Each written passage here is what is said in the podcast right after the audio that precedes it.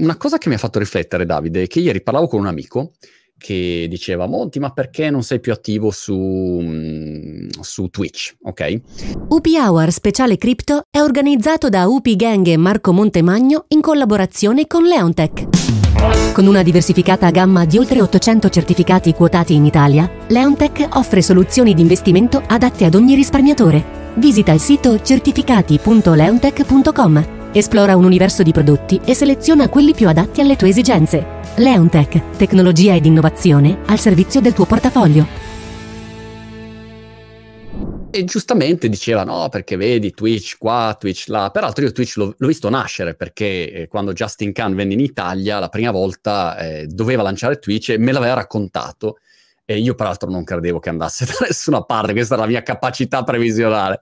Dicevo, ma una cagata, ma, ma, non farlo, Justin, e poi l'ha venduto a un billion ad Amazon. Ma a parte questo piccolo dettaglio che ti fa capire quanto sono bravo a prevedere il futuro, eh, la cosa sulla quale ragionavo ieri è che ormai da un annetto, diciamo, un annetto, un annetto e mezzo, so, più o meno un annetto, eh, i social mi annoiano tremendamente, mentre invece il mondo cripto mi dà quel brivido di, di, internet agli inizi. Quando ho visto internet la prima volta ho detto cazzo che figata e robe. E, e quindi la mia attenzione si è completamente spostata. Per cui mh, al posto di dire ah adesso mi metto su Twitch, su TikTok, eh, è troppo più divertente dire no, ma io faccio un mio progetto NFT, no, ma aspetta, fammi capire questa roba qua come funziona. Eh, cioè, passo più tempo su Axie Infinity che Beh, su Twitch, questo è il paradosso. Però uno, mm, ehm, come dire, fa fatica magari, se, finché lo sai meglio di me, che sei d- dentro e fai un progetto um, con, con, con, grande esperienza da molto più tempo rispetto al tempo che ci ho dedicato io, però è una roba che quando ti prende, ti prende, è veramente, cioè, crea dipendenza, non so che cazzo. Assolutamente, c'è uno stimolo anche perché hai più layer no, legati al fatto sicuramente a una disintermediazione degli asset e questo è un tema molto molto interessante. Ethereum grazie agli smart contract ha introdotto no, un, un, nuovo paradigma no, per quanto riguarda questo concetto e poi la possibilità di costruire on top tutta una serie di iniziative che come hai detto giustamente ehm, sono figlie un po' di una nuova creatività, ovvero le opportunità offerte da questi, da questi sistemi non sono totalmente esplorate ancora, quindi si può costruire on top come noi appunto ci siamo inventati questo layer di ownership di queste terre virtuali, che all'inizio era poco compreso, poi adesso hanno iniziato no, a prendere piede, per poi metterci on top una serie di layer fino alla parte chiaramente economica, quindi l'utility token che permette lo scambio di valore borderless. Prova a immaginare, noi abbiamo una community che è sviluppata dalla Cina agli States e noi abbiamo questa licenza che ci permette chiaramente di eh, eh, erogare, di emettere questi token secondo delle logiche di emissione e questo permette lo scambio tra gli utenti della community di valore mm. nella sostanza. No? Quindi se ci immaginiamo un mondo come nel nostro caso di avatar che interagiscono tra di loro, avatar fotorealistici, no, nel nostro caso, perché questa è la nostra vision, che possono quindi lavorare anche dentro, giocare, divertirsi e quindi ottenere anche un fattore di intrattenimento, ecco che appare un nuovo web che è molto più stimolante rispetto a un 2D che scrolla su uno schermo. Sì, o semplicemente il fatto di dire siamo qua, facciamo un video, ci parliamo.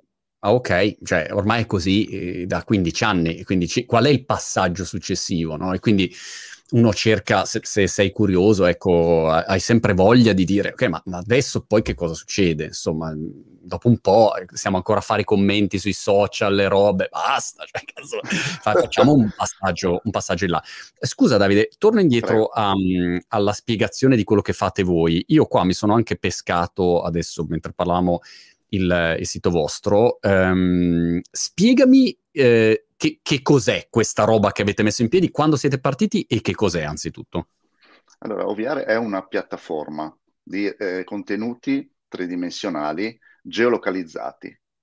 Ovvero okay. noi ci immaginiamo un futuro dove sostanzialmente ti alzerai la mattina, avrai un occhiale, oggi il tuo occhiale è l'occhio del tuo smartphone, ma in un prossimo futuro ci, ci, immaginiamo questo tipo di interazione dove in maniera totalmente trasparente vivrai una vita fusa tra il digitale e il reale. Noi siamo molto okay. focalizzati su quello che è la mixed reality, cioè il fatto che i contenuti verranno mi- mixati con quello che è la realtà, anche perché il più, sarà il modo più confortevole poter fruire di questi contenuti digitali.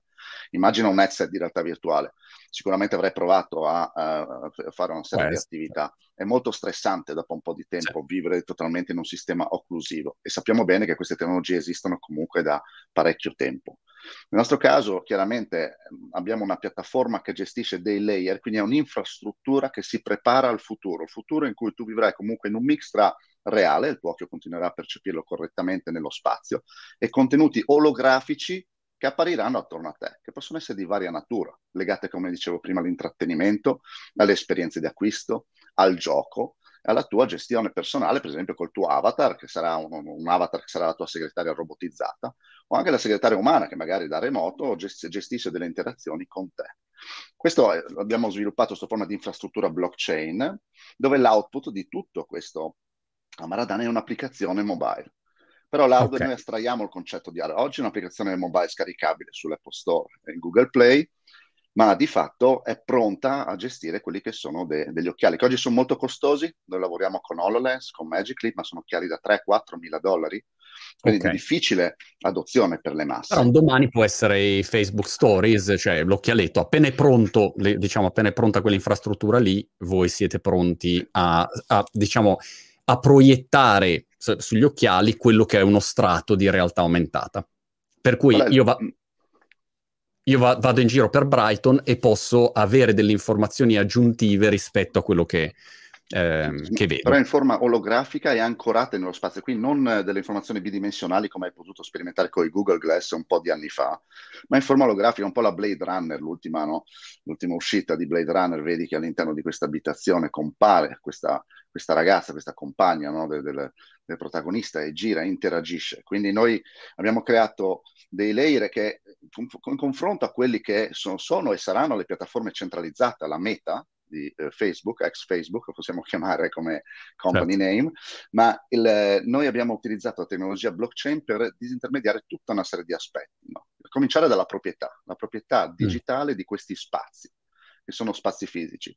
Abbiamo introdotto una moneta, una moneta di scambio che permette sempre su blockchain, che permette anche in questo caso, senza avere dei sistemi di infrastrutture centralizzate, di gestire quello che è l'interscambio, e un layer che sono gli ambienti di sviluppo, quindi gli SDK, che sono open source, che permettono agli utenti di creare contenuti e di poterne caricare con le stesse dinamiche del web. Infatti molti ci chiedono ma perché io dovrei caricare dei contenuti tridimensionali ancorati nello spazio? Lo stesso motivo per cui io mi compro un dominio, davide.com, mettiamo, e decido di caricarci dei contenuti. Qual è il mio scopo?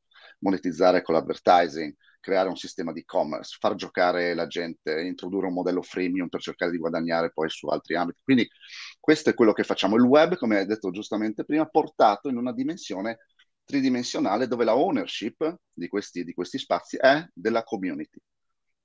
Ma se io um, scarico l'app in questo momento, pa- parto da quello che c'è oggi, io scarico l'app, vado sul molo di Brighton, il famoso molo di Brighton, e, e tu um, hai acquistato uno spazio all'ingresso del molo di Brighton e eh, quando arrivo lì davanti inquadro l'ingresso e vedo, non lo so, il tuo ologramma eh, vestito da Spider-Man. Perché tu dici, io voglio essere presente, tutti quelli che arrivano sul Mall Brighton voglio che mi vedano vestito da Spider-Man perché adoro Spider-Man, ok?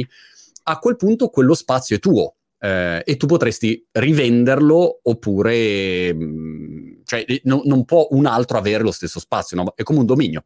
Una volta che è occupato è tuo. Hai okay. capito perfettamente il concetto perché eh, sono dinamiche che sono replicate dal web e, e questo è anche la, la, potenza, perché come questo modello ha funzionato nel web, noi crediamo che possa funzionare molto bene per questo tipo di ambito. Non solo, posso, chiaramente il tipo di contenuto, io posso mettere Spider-Man per un motivo eh, legato a una ludicità dell'esperienza, certo. potrei mettere una guida turistica, guida turistica certo. robotizzato addirittura gestita da una guida vera che da casa sua comanda quell'avatar. Quindi noi ci immaginiamo sì, modelli con intelligenza artificiale, ma anche sostanzialmente nuove attività. Qui entriamo nel, te- nel tema del play to earn, no? che è un altro trend molto interessante che ha mosso Axie Infinity e permette di approfittare anche delle cifre incredibili con milioni di filippini che ci giocano no? per minare questi NFT per poi rivenderli ed è pazzesco.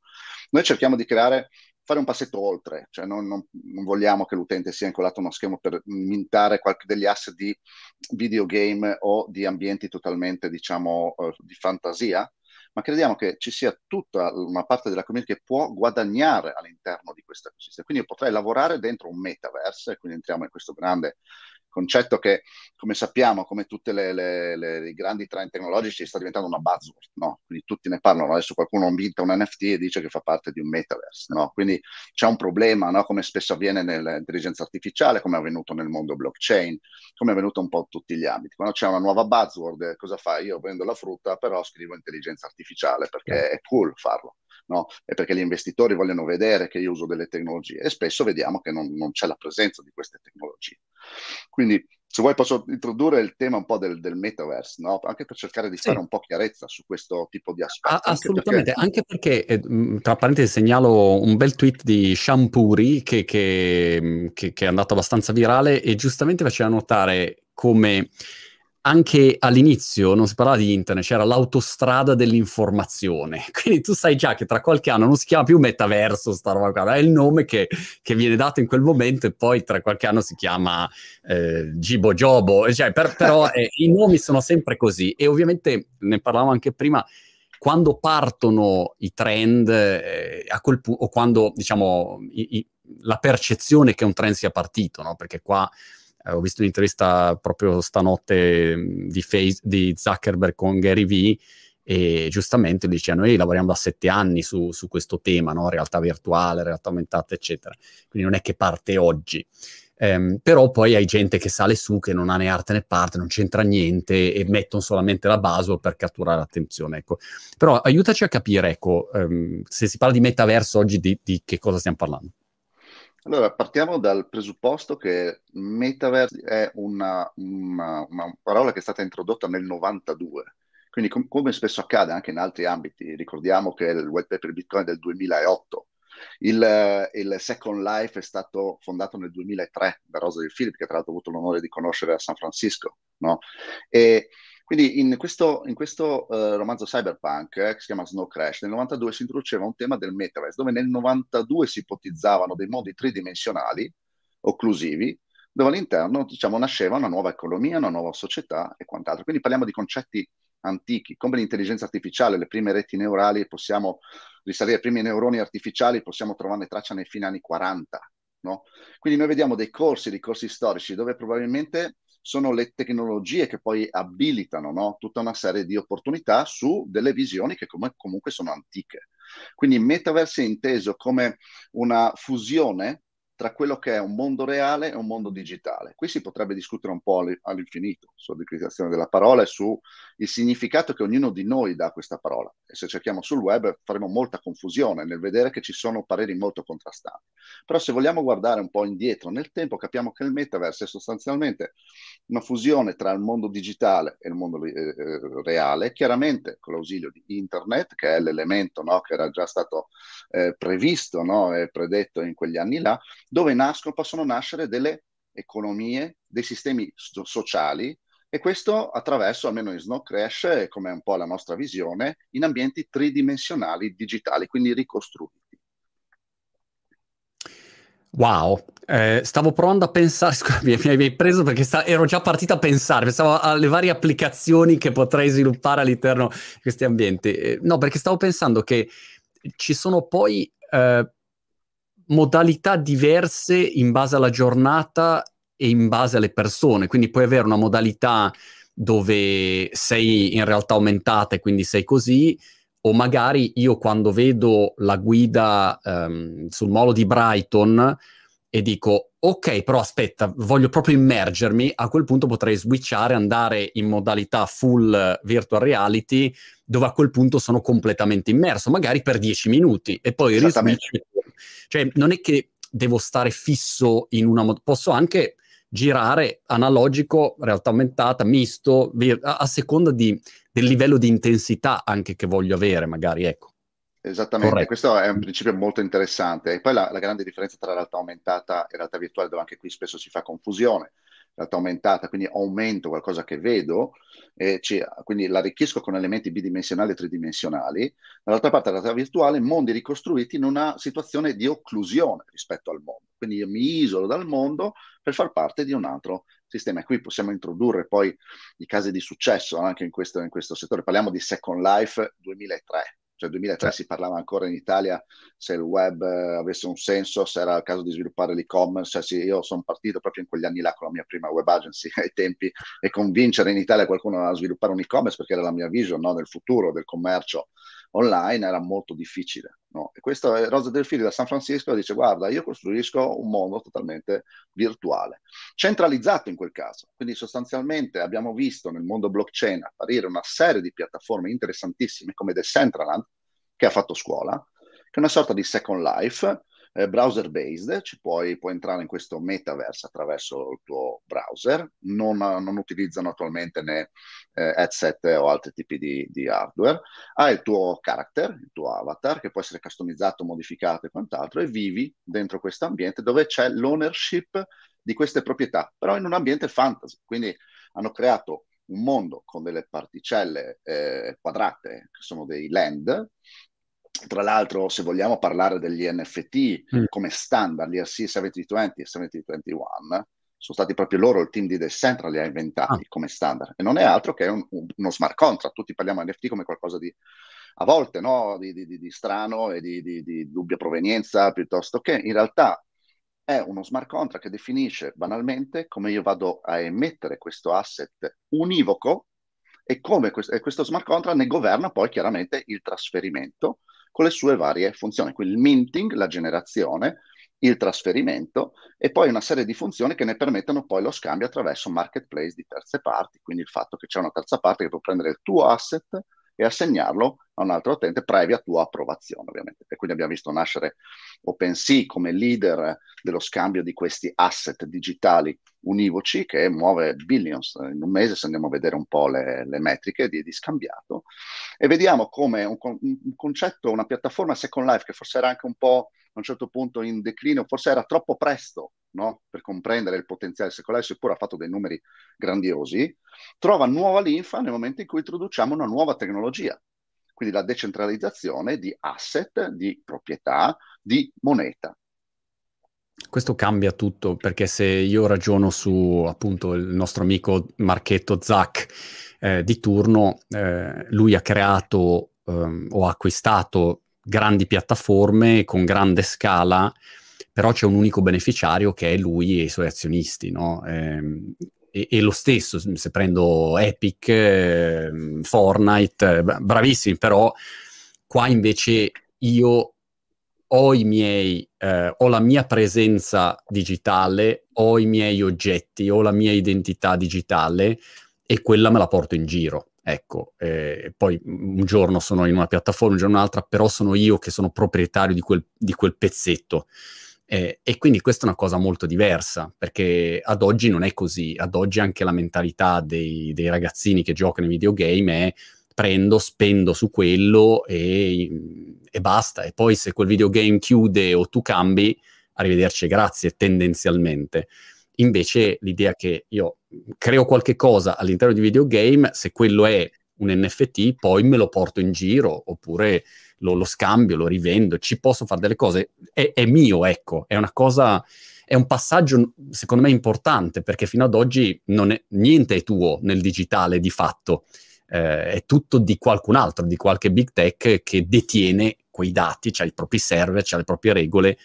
E, e quindi questo no, secondo me è, è, un passaggio che a molti sfugge, ma è un cambio enorme questo qua. Cosa dici? È un cambio di paradigma, hai, hai, individuato qualcosa che ancora si vede poco, cioè quindi stai parlando di qualcosa che le community cominceranno a percepire eh, tra poco, il fatto che anche la tua identità digitale che è in tuo possesso. Nel nostro caso la piattaforma eh, ti riproduce con una, un modello, una rete neurale, ti riproduce il volto 3D in fotorealismo partendo mm. da un 2D. Quindi la nostra vision è che tu devi essere un avatar che rispecchia la, l'avatar che è eh, sì, il, tuo, il tuo vero aspetto nella vita reale, per esempio. Però tu potresti avere varie sembianze a seconda della piattaforma che intendi approcciare. Quindi io, grazie a un'identità digitale scritta su blockchain, definita su blockchain e definita anche la proprietà di questa identità, che in questo caso è tua o, o mia, posso passare da un metaverse all'altro senza, quindi, come dici tu, valorizzando questo aspetto, perché a un certo punto, come stai vedendo anche nel mondo fashion tech e i grossi brand di moda, stanno iniziando a intuire, eh, l'hanno fatto senza adesso fare dei nomi, delle grosse marche anche de- dell'Axon, intuire che anche passando molte ore davanti a questi schermi oggi e non domani vestendo questi, questi, occhiali, tu avrai sempre più bisogno di arricchire questa che tua, una tua identità digitale.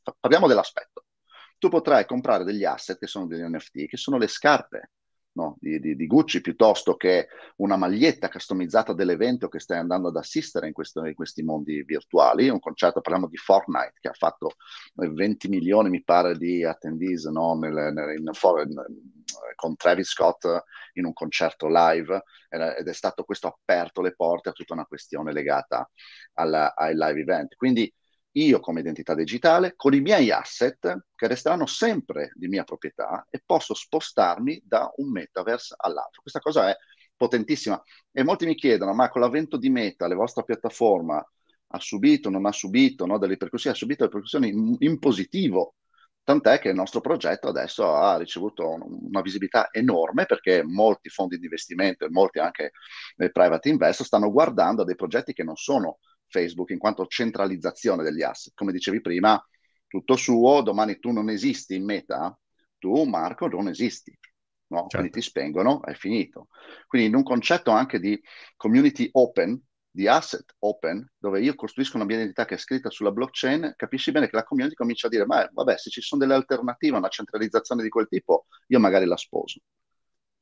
Una cosa che ehm, penso sfugga a chi no, non vive nel mondo tech in generale, non nel mondo cripto, ma nel mondo tech in generale, è che se tu spendi, eh, facciamo l'esempio dei social, se io spendo tanto tempo uh, online, ehm, la, la, mia identità si sdoppia. È vero che sono sempre io Montemagno, però Montemagno sui social è una cosa e, e Montemagno che gioca a tennis è un'altra cosa, cioè sono due identità diverse in sostanza, no? Ora, eh, nel momento in cui io sono in video, sono così, ok? Ma nel momento in cui sono all'interno di una piattaforma mh, digitale dove c'è una mia rappresentazione, magari voglio avere anche, che ne so, un, una racchetta da ping pong digitale sempre con me, che cazzo ne so. E, e quello fa parte della mia identità. E quindi come faccio ad avere quella racchetta digitale? Magari c'è uno che si mette a, la stiga, si mette a produrre racchette digitali e dice guarda vuoi comprare la racchetta? Non la racchetta che usi, la racchetta digitale che usi in quello spazio. E, e all'inizio questo non, uno non capisce perché dovrebbe farlo, ma è solo un fatto di quanto tempo spendo e quanta importanza do a quell'identità. Se sono un brand, ad esempio un'azienda che si presenta un personaggio, cioè The Rock non può essere sfigato nel metaverso, no? Deve essere deve avere una serie di caratteristiche e quindi eh, tutto inizia a cambiare a cambiare di proporzione, ecco, è un fatto di quanto tempo spendi. È come quando all'inizio sull'e-commerce uno diceva, ma chi se ne frega, no? L'e-commerce. Eh, eh però eh, anche l'e-commerce non è che lo puoi fare con la pagina in front page, ti ricordi? In front page, sì, sì, in front page. e te lo fai, cioè, devi farlo bene, perché uno poi si relaziona con una tua immagine digitale dell'azienda. E infatti all'inizio gli e-commerce erano completamente staccati da quello, cioè era il negozio fighissimo e l'e-commerce faceva pena. E, e invece poi uno ha capito che c'è una, un'identità mm, che, che, che, che, ha interesse a portare avanti, ecco. Eh, wow, è, è, un mondo in, in, totale evoluzione. Che tempi prevedi tu mh, mm, di, di, adozione e di, di, transizione? Cioè, quanto siamo lontani? Siamo lontani due anni, cinque anni, dieci anni? Allora, parliamo eh, di, mm, di, cosa ha detto Facebook, cosa ha detto Mark Zuckerberg no? mm. sulla questione. Dice, ok, io adesso ho, ho messo a disposizione 10.000 ingegneri, proiettiamo oh, quello che sarà il nostro metaverse da qui a 5 anni, 10 anni, quindi c'è un, un, lasso temporale importante, ma sappiamo bene io e te che nel mondo tecnologico parlare di 5-10 anni è un po' una follia, perché vediamo un'esponenzialità evolutiva dove chi, quando qualcuno viene da me e dice guarda fra 10 anni succederà questo, io mi giro dall'altra parte, no? perché chi può prevedere, prevedere cosa succederà a 10 anni in un momento di accelerazione come questo? C'è un grosso tema legato al metaverse, come sai Facebook ha già una piattaforma che si chiama Horizon, che è l'ennesima piattaforma di realtà virtuale, tu sei un un, un, avatar all'interno di questo cartunato, dentro questo ambiente, puoi cercare di fare delle, dei meeting, puoi cercare di avere delle esperienze di gioco e quant'altro. Senza gambe. Sì, esatto. È importante. Noi ce l'abbiamo le gambe, se proprio crearti il tuo avatar, okay. ti puoi muovere con la... Non so il, perché no. Mark le gambe non le vuole, non so perché. No, perché c'è una questione tecnica legata alla gestione dei, dei, dei, dei movimenti, che allora si preferisce fare il mezzo busto con, okay. con i voli. Però al di là di questo, di questo, aspetto, lui prevede tempi di questo tipo. Secondo me, visto, eh, come dicevo prima, che sono dei, dei principi se vogliamo, antichi nel mondo tecnologico, se parliamo di Second Life, appunto 2003, parliamo quindi di, di 18 anni fa, no? in cui Second Life tra l'altro funziona molto bene, aveva la sua moneta che si chiamava Linden Dollar, che era una moneta centralizzata, e vediamo come c'è stato un, ulteriore adesso uh, refresh di questa tecnologia, di cavolo, il metaverse è il futuro, sarà tutto metaverse. Bene, io mi immagino un'evolutiva per due aspetti. Uno, se parliamo di eh, realtà aumentata, c'è una problematica legata all'hardware come c'era prima per la questione degli asset, no? Sono faticosi da tenere, dopo un po' inizia a sudare, non sono confortevoli, sembri Robocop se ti vedono in giro con, con questo affare, quindi a livello sociale l'utilizzo sì. del VR è qualcosa di ancora molto eh, limitato. Vediamo l'avvento di una blockchain, blockchain che abilita tutta una serie di opportunità. Io credo che nel momento in cui Apple, è ormai da tempo che rinvia purtroppo, uscirà con un occhiale, Apple bene o male segna un trend, segna una moda in un ambito hardware, quindi non, parlo, non dico che oggi sia un problema software, quello del metaverse, è un problema hardware, se vogliamo, di fruizione dei contenuti in maniera confortevole nello spazio. Mi alzo la mattina, ho già una vita aumentata. Il tuo appartamento è completamente bianco, ma in realtà con questi occhiali tu lo vedi arredato con i migliori divani dai migliori stilisti, avrai una fontana di Trevi, perché a te piace la fontana di Trevi nel tuo giardino, non potrai toccarla, ma tu se avessi la fontana del giardino passeresti giornata a toccarla. No, ma mm. se io a livello visivo e percettivo cioè, vivo un'emozione analoga a quella di averla fisicamente lì, il risultato è, è lo stesso. Non è una visione distopica questa, attenzione, perché questo abiliterebbe tutta una serie di opportunità enormi, senza entrare nel merito delle disabilità e tutte le questioni importantissime in cui il VR sta facendo già dei grandi passi avanti. Ma parliamo del fatto che io posso arricchire una realtà in maniera digitale. Vorrei fare un piccolo, se me lo permetti, anche un piccolo passetto sì. indietro. Dicevi prima della, della, della, della racchetta ping pong. No? Uno dice, vabbè, ma io posso disegnarne infinite di quelle racchette. Posso, avere una, posso copiarle, clonarle, tutto quello che avviene nel mondo digitale. Sappiamo benissimo che un file è infinitesimamente, a livello di infinito, è replicabile, bit per bit. No? Però cosa dà valore a quell'asset, quella, quella racchetta di quella marca famosa? Cosa gli dà il valore? Il fatto che ci sia dietro, per esempio, una gestione legata a un'emissione limitata di queste, diciamo, asset firmati dal ah. produttore. Quindi, come sta succedendo anche con i CryptoPunk, se tu vedi valori insensati no, su quello che sembrano delle normali bitmap. In realtà ha valore questo perché diventa uno status symbol. Se tu avrai la racchetta comprata in un mondo digitale e l'hai certo. pagata mille dollari, certo. questa cosa qua abilita il fatto che tu ti stai posizionando come nel mondo reale vesti con determinati accessori, perché vuoi far vedere che tu sei posizionato in quella maniera, oppure perché ti piace particolarmente avere quel tipo. Però tu in quel momento stai dicendo al mondo, attenzione, che di quelle mille racchette in tiratura limitata io ne ho una. Come chi mette ormai sul profilo Twitter il suo CryptoPunk, yeah. pagato 60 milioni, 100 milioni, quello lì è uno yeah. status symbol. Lui dice, ma io lo copio, ma tu non è l'originale. Facciamo un esempio, e questo ci tengo tantissimo a fare questo esempio perché è proprio esemplificativo. La Gioconda, no? io ho una copia atomica della Gioconda a casa mia, mettiamo. Non è l'originale.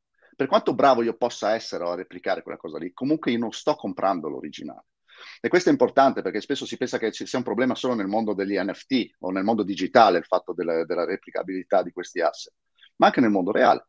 Io potrei darti una bellissima copia, una tecnologia incredibile per i prodotti della Gioconda, ma tu non avrai mai l'originale dove Leonardo ci ha messo sopra la, la, il, la, sua pennellata, il suo estro e la sua genialità. Questa è la, la differenza. Quindi mi immagino ha...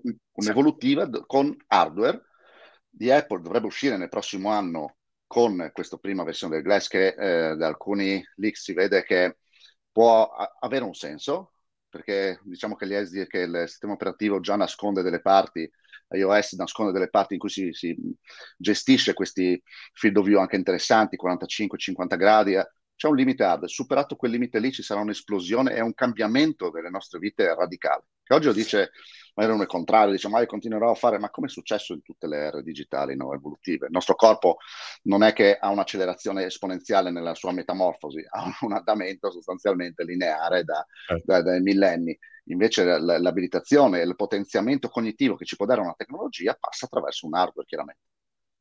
Ma eh, ho una curiosità, citavi prima Magic Leap, io mi ricordo che feci vedere un video di Magic Leap quando, appena partirono, ok? Eh, il video quello della balena nella, nella palestra, palestra. Mm. E, e, avevo detto, wow, cioè questa roba qua cambia il mondo. Da lì in avanti poi ho visto varie notizie oscillanti, ho visto adesso un'intervista alla CEO al Web Summit, eh, pensavo fossero chiusi, loro hanno preso una sbarcata di investimenti. No. A che punto sono loro? Perché c'era un periodo che era la magia, era l'oggetto del desiderio quello. Guarda, noi abbiamo un, un po' di, di, di, Magic Leap, in ufficio dovrebbe uscire la versione nuova.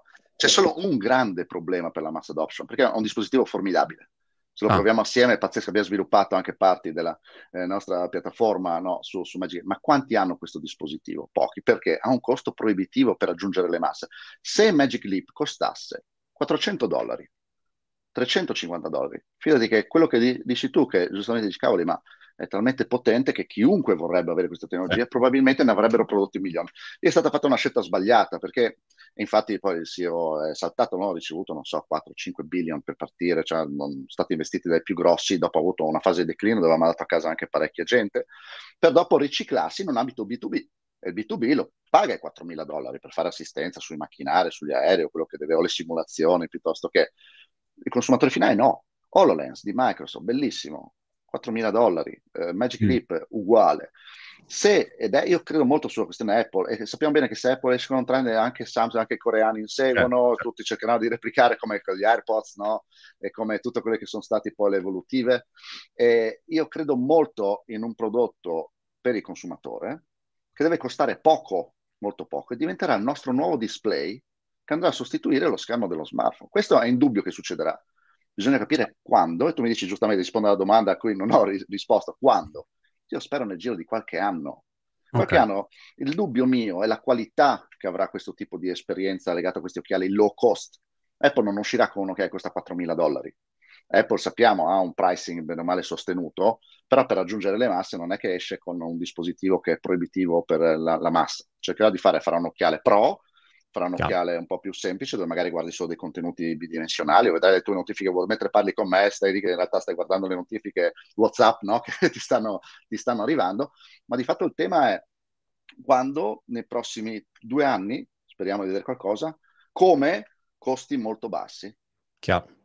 Una cosa che, che, è sempre da considerare è che poi molte di queste big tech possono vendere in perdita per anni e, e quindi fanno subsidize in sostanza del, del, dispositivo hardware perché poi dentro a, a, quel, a, quell'universo, a quell'ecosistema che si crea, a quel punto hanno mille altre modalità di monetizzazione. No? Mi immagino anche Amazon, Jeff potrebbe uscire con un aggeggio che costa pochissimo, ci perdono un sacco di soldi sulla vendita di quello, però poi c'hai Amazon Prime, poi c'hai, hai dentro tu, capito? E, e consegna istantanea al metaverso e, e, via così. E quindi a quel punto poi la forma di monetizzazione la trovi in un altro modo.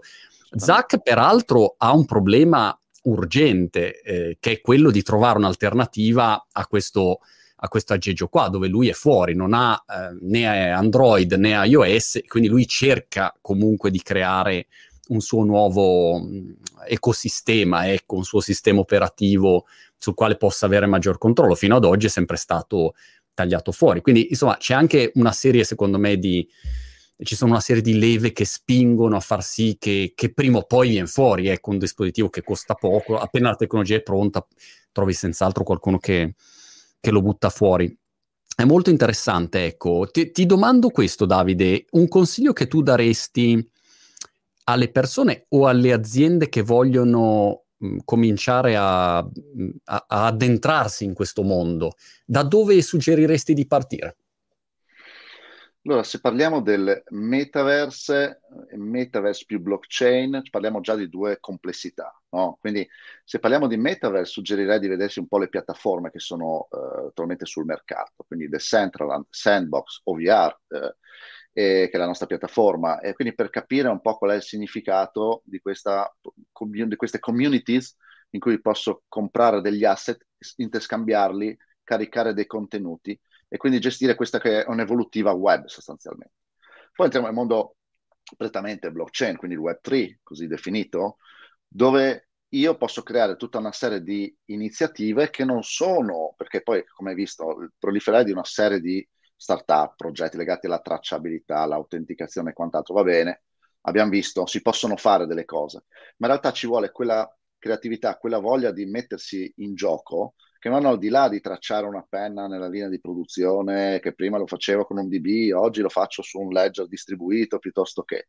Dico, se, il metaverse forse aiuta anche in questo aspetto, la creatività, perché io posso anche a livello visivo andare a gestire questi che sono questi asset disintermediati, parliamo quindi degli NFT, parliamo della moneta e parliamo di quant'altro, ci rendiamo conto che c'è molta barriera all'ingresso. Come dicevi giustamente prima, io nell'ultimo anno e mezzo mi sono caricato, ho studiato e ho detto proprio, sì, si è dovuto entrare proprio a gamba tesa a studiare tutta una serie di attività, per cui è difficile eh, entrare pronti via, anche perché c'è molto rumore di fondo, vediamo sui media, molto rumore che sia il bitcoin e questo è inficiato anche se vogliamo dalle, dalla cripto speculazione quindi cioè la speculazione su monete cripto crea caos, perché ci sono queste monete di dubbia eh, qualità, di dubbia no, bontà, no? che creano queste, questi sentiment positivi, negativi, poi c'è il bitcoin là, eh, c'è chi dice storage di valore, non è storage di valore, lo useremo per pagare, non lo useremo per, pagare, eccetera, che dal 2008, ripeto, il white paper del 2008 e oggi è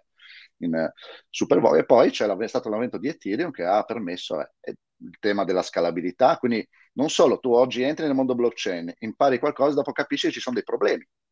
Ethereum ha dei problemi di scalabilità, per esempio, sul numero di transazioni, quindi sta nascendo tutta una serie di progettualità che sono i roll-up, sono le sidechain con sistemi di consenso diversi, quindi c'è della complessità. Se parliamo del metaverse, io suggerirei di, tra virgolette, giocare sì. entrando su piattaforme come Decentraland, Sandbox o VR. Ecco, questi sono il mio consiglio. VR, tra l'altro, è scaricabile come una, un'applicazione mobile, quindi anche molto rapido l'accesso. E questo è un occhio verso il futuro. Dopo ognuno si fa la propria idea. Molto bene. Davide, è stato super interessante, complimenti per, per il progetto e um, ci vediamo sia di persona che in un prossimo metaverso di passaggio. Speriamo, è stato un onore per me conoscerti. A presto.